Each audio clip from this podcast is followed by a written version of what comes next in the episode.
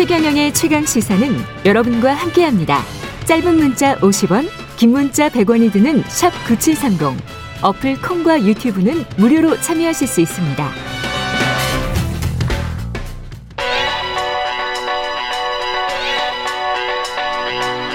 최강 시사 전민기의 눈. 네. 전민기의 눈 한국인사이트 연구소 전민기 팀장 나와 있습니다. 안녕하십니까? 네, 반갑습니다. 전민기입니다. 야, 이제 20대 대선 네. 빅데이터 오늘 완전히 한번 정리를 해보겠습니다. 네. 예, 20대 대선에 대한 빅데이터 반응. 일단 대선에 대해서는 1년 언급량이 700만 건인데요. 두 네. 후보 보니까 이재명 후보가 2,500만 건, 윤석열 당선자가 음. 1,200만 건에서 다 합치면 4,300만 건 정도 돼요. 그러니까 음.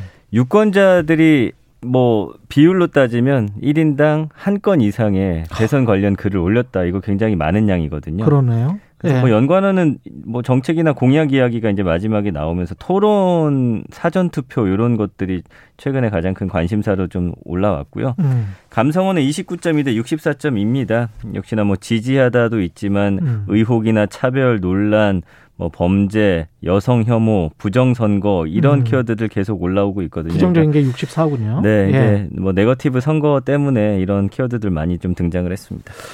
빅데이터로 그 국민 보면 네. 국민들이 어떤 이유로 대통령을 뽑았는지 좀 파악을 할 수 있을까요? 네, 일단 그 뭐 정책이나 공약 그리고 대통령에게 바라는 부분들을 좀 정리를 해봤을 때 첫 번째가 이제 경제였고요. 예. 두 번째가 이제 능력, 음. 리더십. 세 번째가 정권 교체. 음. 네 번째가 의외로 이제 기후 위기에 관한 관심들이 좀 그렇군요. 높으셨고요. 그 다음에 이제 통합. 어, 어제부터 나온 많이 나온 이야기는 통합입니다. 그래서 음. 사실은 통합과 경제 살리기 이 외에 좀 요즘에 이제 국제 정세가 불안하다 보니까 예. 외교력이나 우크라이나 관련 키워드들도 좀 등장을 하고 있는 상황입니다. 그렇죠. 네. 이게 이슈들이 진짜 많았던 선거입니다. 많았습니다. 예. 그래서 이제 차례로 정리를 해보면 이재명 후보가 여당의 더불어민주당 대선 후보로 선출된 시점부터 관심도가 이제 올라가기 시작을 해요. 그 전까지 예. 좀 대선에 대한 관심이 적다가 그리고 이제 음.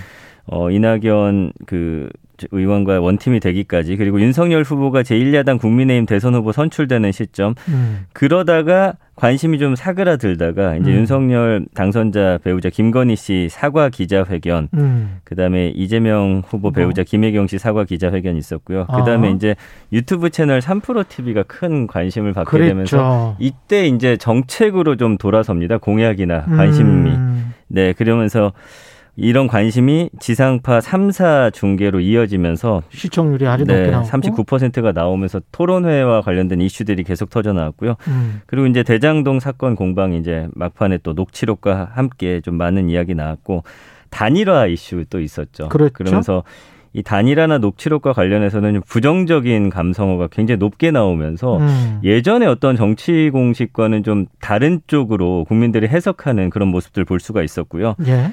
그리고 역대급 사전투표 굉장히 큰 관심이었습니다. 그리고 이제 사전투표 부실 관리 논란까지 음. 이런 점들이 이제 대선을 관통하는 이슈들로 좀 키워드로서 정리가 되네요. 유튜브 내에서의 관심은 어땠습니까? 두 후보에 대한. 대단한 게 이제 이재명 후보랑 윤석열 후보 다 합쳐서 두 후보의 이름이 나온 조회수가 어마어마한데 음. 이재명 후보 25억 회 조회수 다 합쳐가지고 25억 회? 네 윤석열 후보 34억 회. 와, 34억 회? 네 이게 그러니까 뭐 유튜브 굉장히 많잖아요. 이런 것들 다 합쳤을 때요. 그러니까 어마어마한 수치라고 볼 수가 있습니다. 1년 이야. 동안이지만 우리 전체 지구인의 인구네요. 아 그렇습니다. 예. 그러면서 이제 두 인- 후보를 합하면. 그렇습니다. 예. 네, 인기 인기 동영상도 보면은 가장 많이 본 게 결국에는 아까 말씀드렸던 음. 그 3프로 TV 정책 관련이거든요. 이게 얼마나 받습니까? 이게 뭐 700만 명 이상의 조회수를 기록하고요. 아. 예, 이재명 후보 같은 경우는 윤석열 당선자 같은 경우는 한 400, 400만 회 가까이. 음. 그러면서 이 두 개 합쳐가지고 700만 회니까 예. 이 어마어마한 수치잖아요. 아무튼 두 개를 합치면 천만 회가 넘네요. 이, 그렇습니다. 하나가 700만이고 하나가 400만이면. 그렇습니다. 천만 회가 넘습니다. 예. 이런 반응들이 쭉 나왔고요. 음. 아무튼 이걸 바탕으로 해서 어쨌든 정책과 공약에 대한 이야기 나왔다라는 게 이번에 음. 좀큰 어떤 변곡점이 된 것 같습니다. 예. 이번에 그 선거 막판에 분석을 하면서 빅데이터로 대통령 당선 예측할 수 있다. 그래가지고 SNS에 많이 돌았었거든요. 맞습니다, 맞습니다. 예, 어떤 추이가 있었습니까?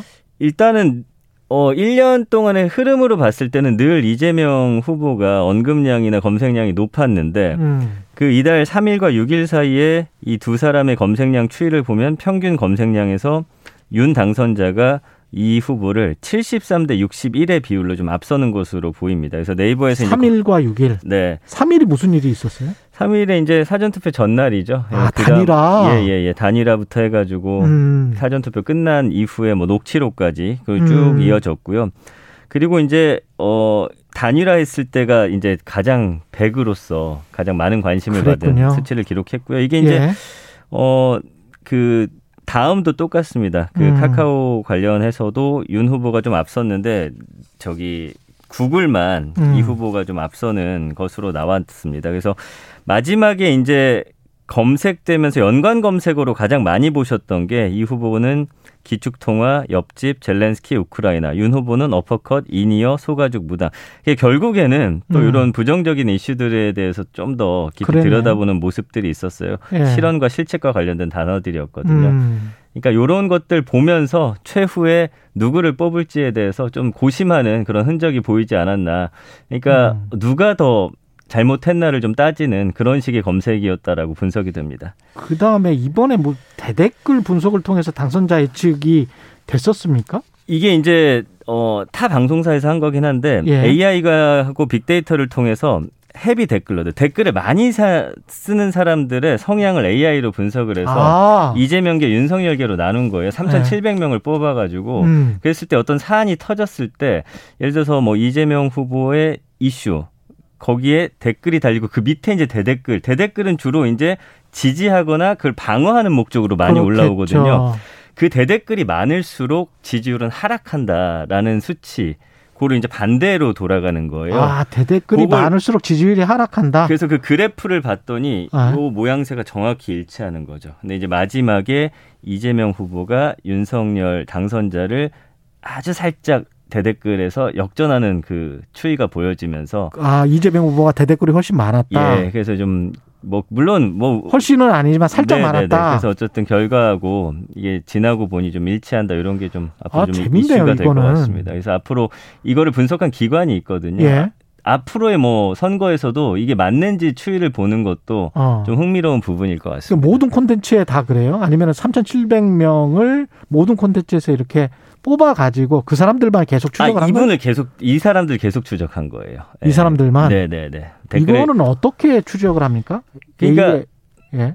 그 이제 뭐 정확한 기술은 음. 제가 뭐 지금 말씀드리기는 제 정확히는 예. 몰라서 근데 예. 어쨌든 이 사람들 가장 많이 다는 사람들이 있을 거 아니에요. 아이디를 이제 추적해 가지고 아. 네네네. 그분들이 뭐 예를 들어서 지금 댓글을 다는 사람이 1%고 그 음. 중에서도 많이 사는 사람들이 제 기억으로는 0.9% 정도 되는데 음. 이 사람들을 뽑아낸 거예요. 그래서 성향을 정확히 반으로 가르거든요. 왜냐하면 댓글의 그 내용들을 봤을 때 유추할 수 재밌네. 있기 때문입니다. 재밌네요. 네. 예. 한국 인사이트 연구소의 전민기 팀장이었습니다. 고맙습니다. 감사합니다. 예. 3월 10일 목요일 KBS 일라디오 최경영의 최강 시사 오늘 여기까지고요. 저는 KBS 최경영 기자였습니다. 내일 아침 7시 10분에 다시 돌아오겠습니다. 고맙습니다.